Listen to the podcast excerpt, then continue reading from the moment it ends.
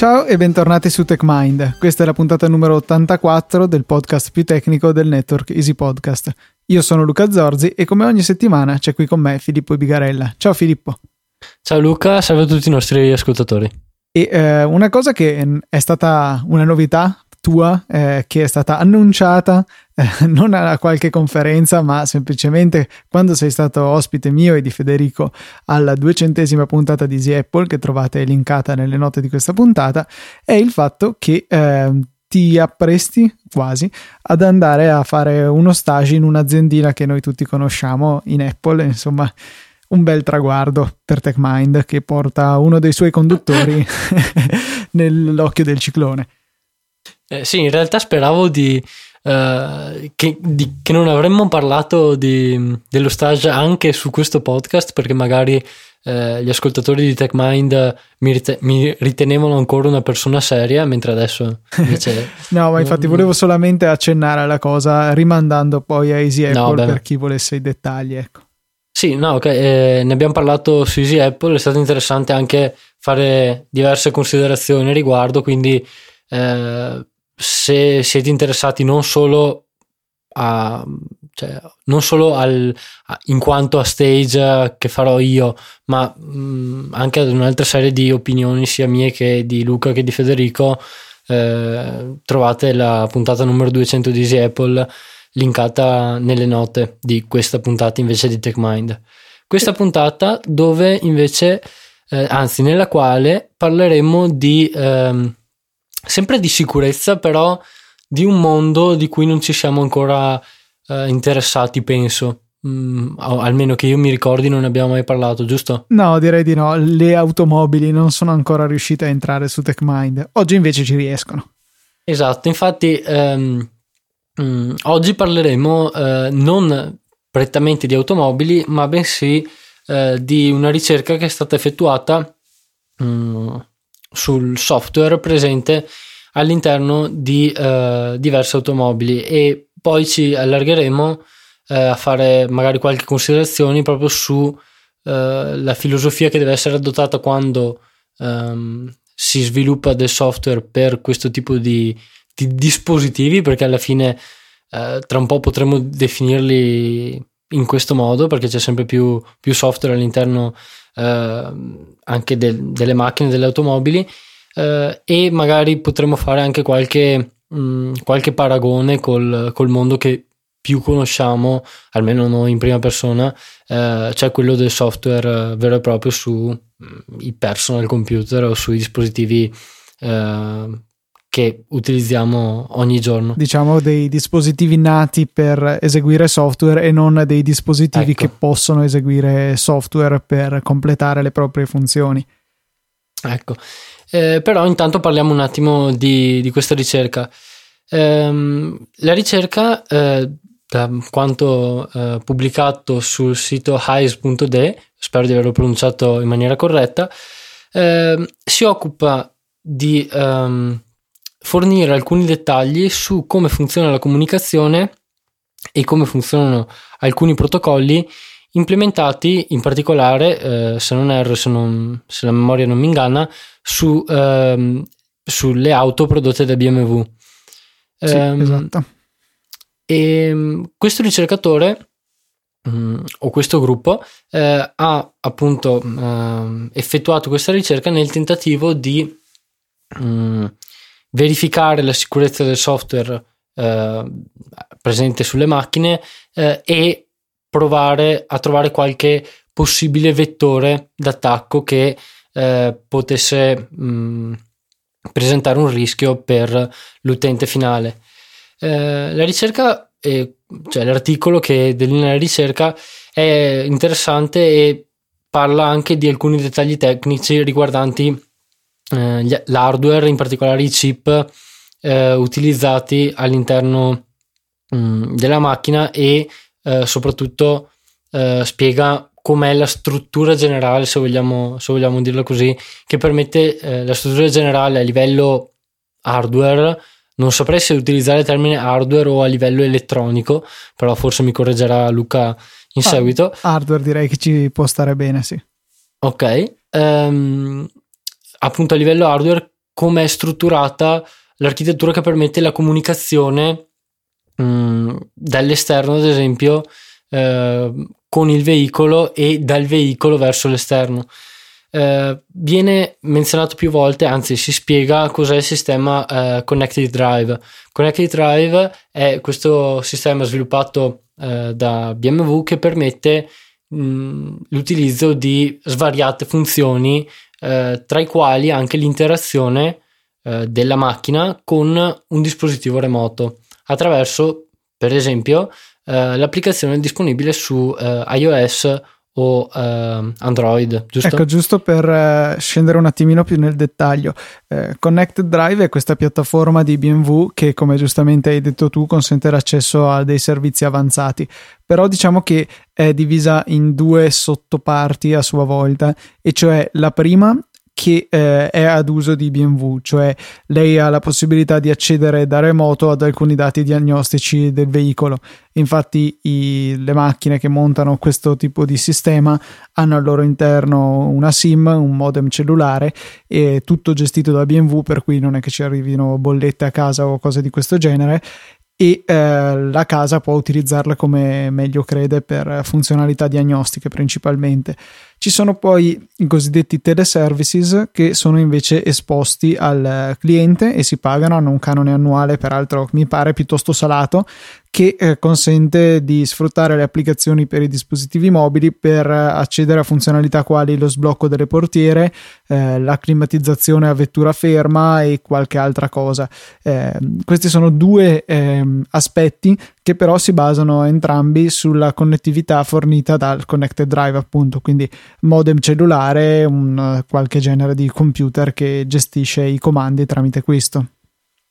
Eh, sì, quindi appunto hai spiegato anche eh, come avviene veramente la comunicazione verso l'esterno, cioè con un modem cellulare. Eh, e questa è una delle cose che è importante tenere in considerazione oramai quando si parla eh, di macchine, appunto una delle considerazioni che, che volevo fare, cioè che mh, mm, man mano anche le macchine stanno entrando a far parte del cosiddetto Internet of Things, cioè di cosi connessi ad internet. So che è bruttissimo mh, mm, dirlo così, però eh, comunque eh, dispositivi in grado di connettersi all'internet, appunto.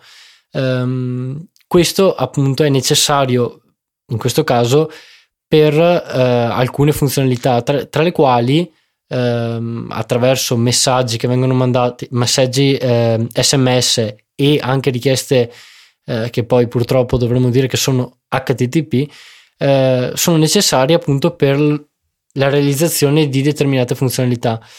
Um, una di queste che viene spiegata nella ricerca e sul, sulla quale si è focalizzato il ricercatore stesso uh, è la possibilità di aprire la porta um, del guidatore da remoto.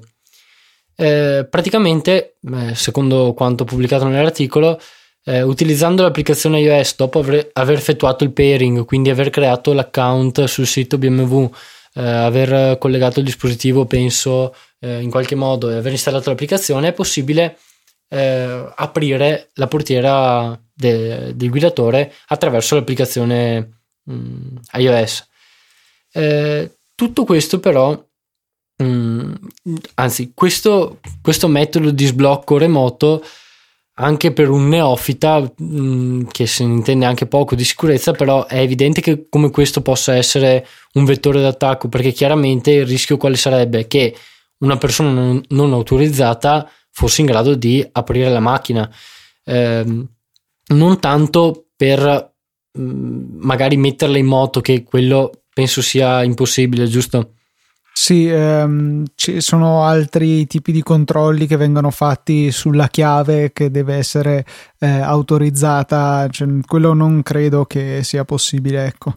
Infatti, comunque... anche se ci costruiamo per dire un modello perfetto, una copia della chiave di accensione, poi questa non verrà accettata per eh, avviare il motore perché eh, la chiave in realtà contiene anche dell'elettronica che consente alla centralina di identificarla.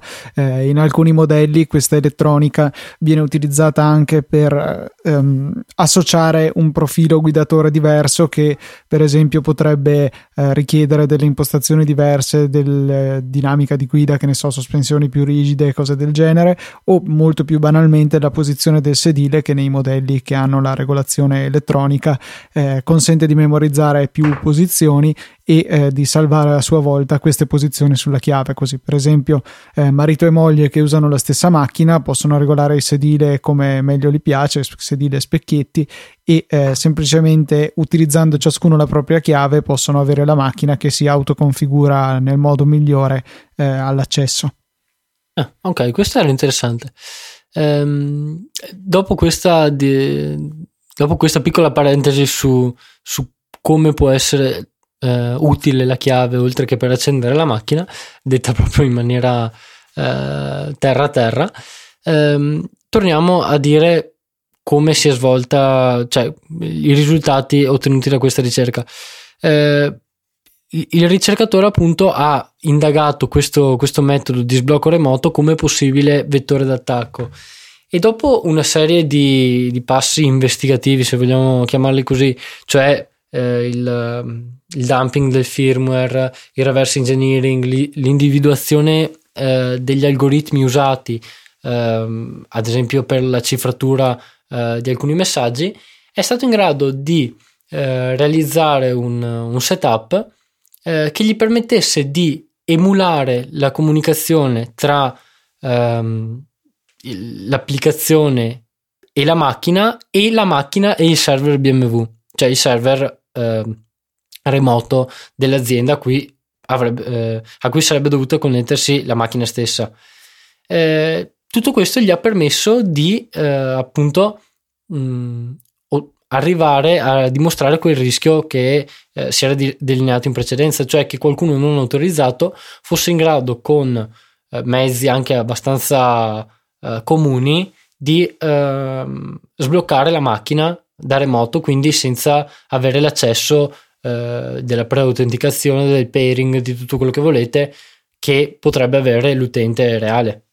Diciamo che un grosso scoglio comunque in questo reverse engineering sta nel fatto che non c'è una pratica presa Ethernet che collega eh, la macchina al modem eh, per cui basterebbe sostituire il modem, ma è tutto un blocco unico per cui è necessario emulare la rete cellulare che eh, diciamo è uno scoglio abbastanza eh, impegnativo da superare, però per un utente, cioè per un attaccante che abbia le risorse necessarie non rappresenta niente di impossibile.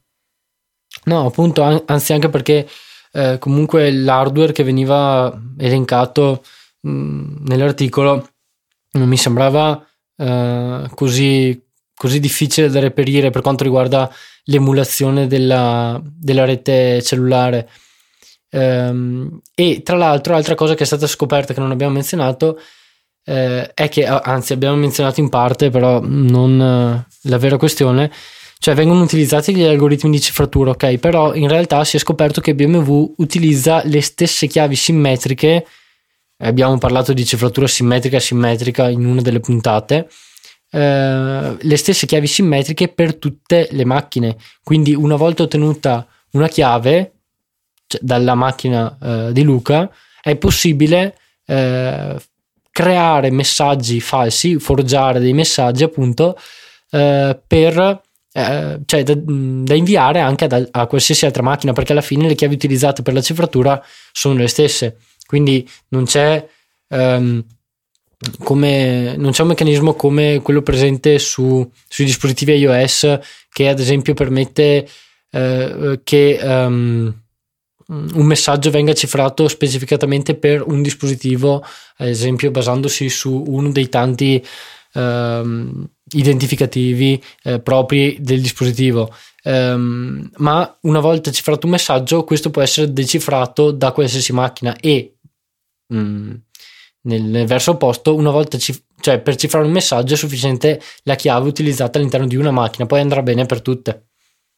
Sì, questo è un evidente limite, un evidente errore proprio di progettazione. Eh, magari facevano conto sul fatto che nessuno sarebbe riuscito ad accedere ehm, ai, alle comunicazioni diciamo della macchina anche perché immagino che la scelta di avere eh, tutta la, l'iniziazione dei comandi che eh, parte tramite un sms inviato dai server BMW alla macchina e non direttamente magari una connessione tra la nostra applicazione per smartphone e la macchina stessa eh, fosse stata studiata per cercare di rendere più difficile il reverse engineering. Però è stato dimostrato insomma come l'utilizzo di questi dispositivi che creano di fatto una falsa cella cellulare perché eh, si basano sul principio che i telefoni e, e, la macchina in questo caso si connettono alla cella che eh, fornisce il segnale più forte eh, non, andando vicino alla macchina, insomma, con qualunque antenna, qualunque cella, eh, le dimensioni di questo trasmettitore erano boh, eh, una cosa che ci stava comunque tranquillamente in uno zaino. Eh, è facile creare una, una, cella che supera in potenza quella dell'operatore telefonico e quindi il dispositivo preferenzialmente tenderà ad associarsi a questa.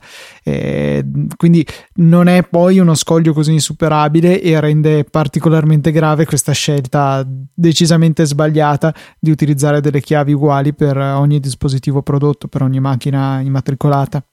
Sì, perché in realtà il problema non sta nell'implementazione, cioè eh, Heartbleed che c'era questo bug, eh, proprio un errore.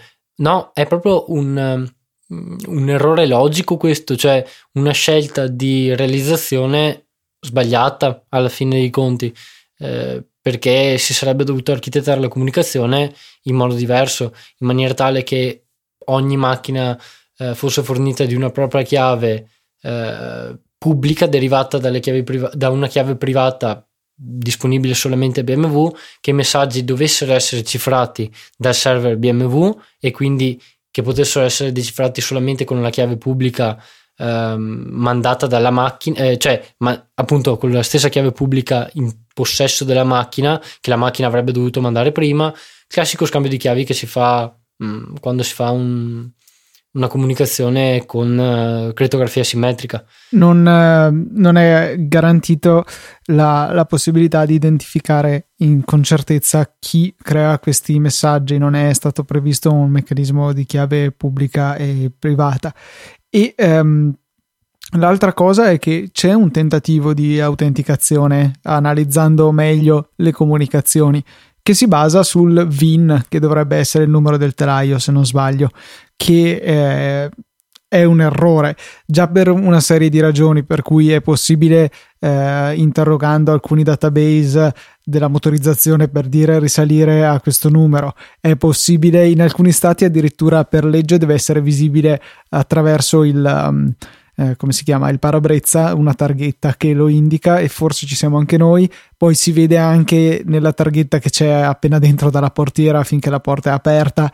Eh, è sicuramente un dato inadatto a essere utilizzato per l'autenticazione, ma la ciliegina sulla torta era che la macchina quando gli si dava un comando con il VIN sbagliato diceva eh no non posso fare questa azione che tu mi hai chiesto perché il mio numero di telaio è e gli rispondeva cioè, classica, eh, classico regalo di informazioni inutili perché eh, avre- cosa avrebbe dovuto rispondere la macchina? Non posso effettuare il comando ehm, comando che mi hai inviato, al massimo perché il VIN è sbagliato, non perché il VIN che mi hai mandato è X e il mio vero VIN è Y. Cioè. Scusa, allora adesso eh, io cerco di accedere al tuo account Gmail e Google eh, mi dice no guarda la password Pippo non è valida per Filippo Bigarella, la password di Filippo Bigarella è Pluto. eh, cui, esatto, cioè... sarebbe lo stesso identico discorso. Eh, dis- cioè, errori che... Mh, mm, parlando di software e parlando di uh, sicurezza informatica molto spesso sembrano anche banali perché uh, l'esempio che ha appena detto Luca sappiamo tutti che non succederebbe mai, cioè che non uh, è, in, è, utopico quasi perché è impossibile che io tentando di utilizzare una password su un account qualsiasi di un servizio online qualsiasi mi venga detto la password è sbagliata, la password giusta è quest'altra. Non succederà mai, o almeno spero che non, succe- che, che non succeda. eh, ma qui effettivamente era più o meno quello che succedeva, cioè un parametro, non veramente la password, perché non si, non si, parla propriamente di password, però un parametro utilizzato per l'autenticazione veniva regalato così, se si sbagliava lo stesso parametro, eh, quindi veramente non ha, non ha alcun senso. Stato, sembra come che ehm, questa, questa funzionalità sia stata prima pensata sulla carta, cosa vogliamo che faccia questo sistema, e poi sia stata implementata senza dare eccessivo peso alla sicurezza, o meglio sì, qualche passo l'hanno fatto eh, per quello che dicevo anche prima della necessità di questo sms anziché una comunicazione diretta, però sembra come che non dico che fossero dei dilettanti allo sbaraglio, però comunque che non ci fosse stata un'attenta pianificazione, un, uh, un controllo, una progettazione più simile a quello che si uh, seguirebbe per lo sviluppo di un qualche servizio web, perché poi d'accordo è collegato a un oggetto fisico, ma di fatto è un servizio web e quindi come tale andrebbe trattato nei suoi requisiti di sicurezza e nelle buone pratiche da seguire per eh, garantirne la funzionalità e non solo. Sembra veramente che abbiano preso qualcuno che alla BMW aveva un po' di esperienza con eh, i computer e l'abbiano messo lì a progettare un servizio che eh, tutto sommato non dico che mette in pericolo gli occupanti perché da quello che abbiamo visto sembra solo possibile sbloccare le portiere e poco di più, però insomma c'è il rischio di furto del veicolo che comunque non è da sottovalutare. Sì, esatto, comunque aprire la porta di un veicolo significa poter accedere a qualsiasi cosa contenuta all'interno del veicolo. Ora non è che io abbia sempre eh, qualsiasi gioiello o chissà cosa all'interno de- della macchina, però comunque eh, se parcheggio la macchina uh, con dentro, che ne so, lo zaino uh, e una persona possa entrare e portare via lo zaino, non, non, è proprio ottimale come, come idea. Più, realisti- più, realisticamente, per ehm, migliorare un po' quello che hai detto te, non è che hanno, magari hanno preso qualcuno mm, che ne sapeva un po' di computer, però magari si sono anche affidati a uno software house, hanno creato un team eh, di software engineering interno, però eh, non è stato, mh, mm, non si è puntato abbastanza sulla sicurezza. Eh, ed è quasi strano perché se pensiamo che tutte le, um, tutti, tutte le componenti software che vengono uh, eseguite all'interno di una macchina, anzi non tutte, però la maggior parte delle componenti software che vengono utilizzate all'interno di una macchina uh, per gestire qualsiasi funzione della macchina. Ora, ovviamente, magari non c'è sulla Panda del 95, mm, ma sulle auto più recenti di sicuro. Eh, quel software è, uh, è, il tipo di software su cui sia la ricerca accademica che mh, mm, la realizzazione di algoritmi al di fuori dell'accademia eh, vabbè, si concentra per effettuare la verifica formale del software perché eh, il software che controlla, eh, che ne so, eh, il sensore di prossimità della macchina che mi rallenta la macchina se mi avvicino troppo a chi mi sta di fronte, non può avere errori perché se per caso quel software per qualsiasi motivo, anziché rallentare la macchina, eh, blocca le gomme di, di netto, eh, ora magari Luca mi spiegherà che questo non è possibile perché ci sono altri meccanismi che, che lo prevengono, però se per caso dal comando blocca la macchina, eh, cioè si rischiano le vite delle persone che sono dentro. Quindi, eh, appunto, questo, tutto questo discorso per dire che mi sembra strano che mentre eh, sia normale, sia riconosciuto che mh, mm, mm, i produttori di auto rivolgono molta attenzione a determinati componenti software presenti sulla macchina o componenti elettroniche che comunque vengono verificate formalmente, eh, mi sembra strano che realizzando un servizio eh, web, come l'hai definito te alla fine, quindi un, un qualcosa che offra un, um, un, un piano d'attacco molto molto molto più esteso, non ci si concentri in modo eh, adeguato sulla sicurezza di, di questa funzione, di questo servizio. Voglio sperare che sia tutto ben isolato, ecco, nella macchina, che la parte eh, questa qui gestita da internet abbia dei limiti, non dico limiti software, ma proprio dei limiti hardware, delle zone della macchina che non è possibile toccare, il motore, i freni, eh, tutte le parti fondamentali per la sicurezza. Non vorrei neanche che potessero mandare un sms airbag off o, o peggio ancora airbag on nel senso di on eh, esplodi. Eh, potrebbe essere veramente letale. Eh, so che alcuni produttori sottolineano proprio uno di questi è Ford come tutti i sistemi di infotainment, perché non si possono chiamare i sistemi di intrattenimento a bordo, ma devono essere di infotainment, sono completamente fisicamente scollegati dai sistemi elettronici che invece gestiscono eh, la rete interna del motore e dei freni, ESP e tutta l'elettronica che riguarda il, il movimento del veicolo.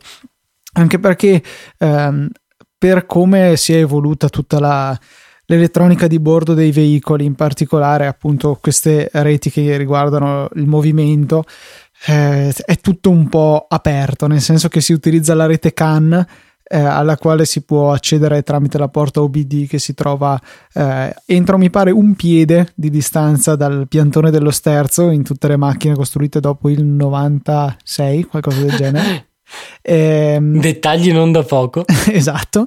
E, ehm, e questa rete è totalmente aperta, si vede tutto quello che transita, è possibile sovrascrivere i messaggi, per cui è potenzialmente molto pericoloso.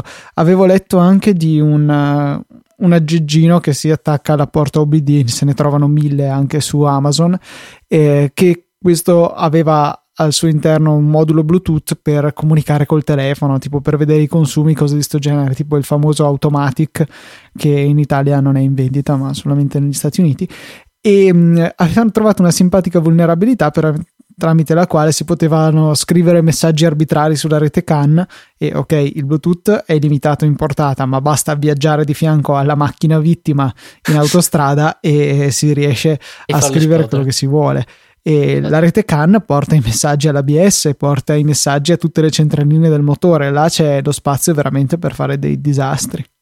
Sì, diciamo che una persona se la cerca se connette qualcosa però a questa rete, no? Ma eh, è interessante perché nel senso l'Automatic è un, questo trasmettitore che si abbina a un'applicazione per iPhone e ti fa vedere tutte le tue abitudini di guida, quante frenate brusche hai fatto, quante accelerazioni brusche, la tua media dei consumi, eh, ti dà delle informazioni che di per sé sarebbero utili, però eh, cioè, è un po' preoccupante l'idea di aprire um, in wireless un protocollo che è totalmente insicuro, ma perché è pensato per essere confinato all'interno della macchina, è accessibile solamente via cavo e presumibilmente da qualcuno che lo fa in maniera del tutto volontaria, eh, mettergli un'antennina, insomma, è un po' preoccupante.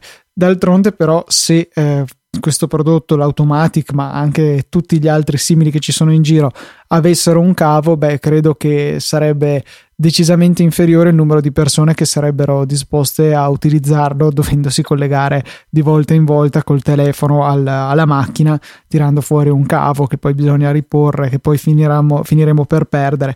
Eh, si perde il fattore comodità che è quello vincente di queste soluzioni. L'idea è che tu arrivi attacchi questa, eh, questo piccolo trasmettitore te ne dimentichi e poi ogni tanto vai a pescarti dei dati che ti danno delle informazioni interessanti per migliorare la tua economia di guida poi principalmente.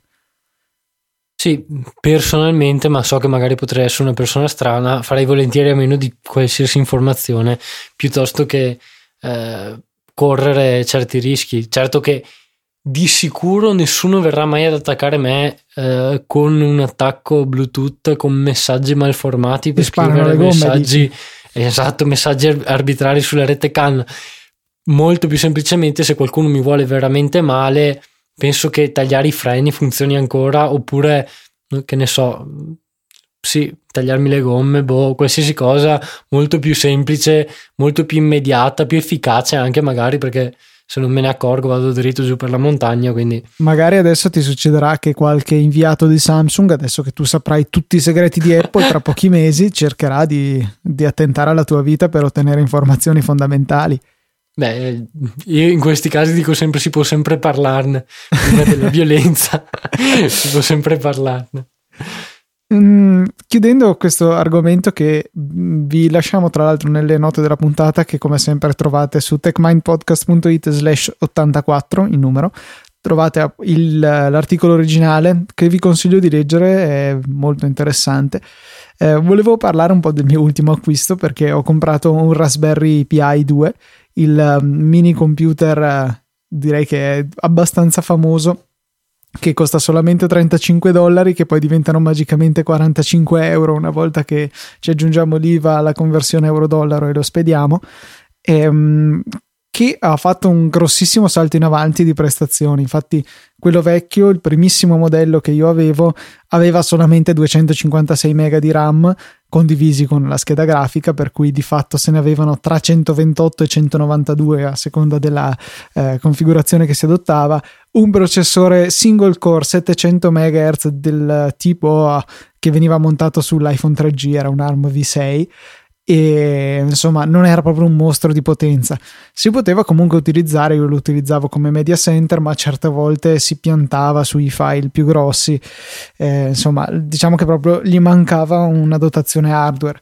Per altri progetti invece era più che sufficiente, ad esempio il mio media center oltre a media centerare eh, si occupava anche di inviare una volta al minuto la misura di temperatura e umidità dell'ambiente al server domestico che andava a graficare uno di quei miei progetti malati. Avevo comprato questo sensore di temperatura e umidità e l'avevo collegato alle porte del Raspberry, cioè collegato proprio fisicamente con dei fili, non è che fosse un sensore USB o cose di questo genere.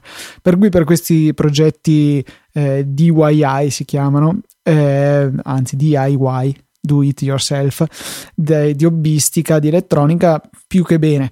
Come media center, insomma, a volte si sentiva la mancanza di un po' di potenza. Tutto questo lungo preambolo per dire che il nuovo modello ha un quad core da 900 MHz ARM v7, quindi classe fino a iPhone 5, giusto? Fino a iPhone 5? iPhone 5. E mm, poi anche il quadruplicamento della RAM, 1 giga adesso sempre condiviso ma con un giga è ben diverso e mm, in realtà, eh, subito, cioè circa sei mesi dopo il, ran- il lancio. Scusa, del... ti interrompo un attimo. Vai. Non aveva 512 MB ecco, di RAM prima? Esatto. Eh, d- sei okay. mesi dopo il lancio del modello originale si erano resi conto che la RAM era davvero troppo poca e l'avevano portata a 512 condivise. Io, però, ho il primo modello che ne aveva 256, per cui ero sempre lì sulla lama del rasoio. 256 che per fare un paragone, se non sbaglio, è 3GS. la RAM del 3GS sì. o, o del 3G. No, no, 3GS, l'iPhone 3GS. 4 poi era passato a 512, il 5 a 1 giga e siamo ancora lì.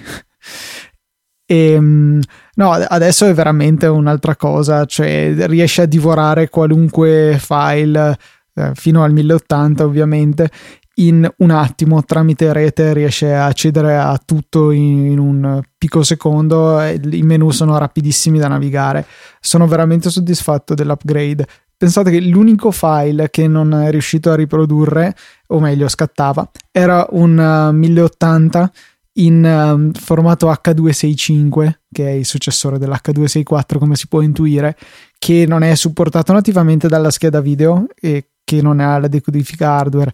Andava quindi decodificato in software e è veramente pesante come formato, cioè anche certi computer non più recentissimi faticherebbero con un file del genere e sì, andava a scatti, però neanche troppo, ecco.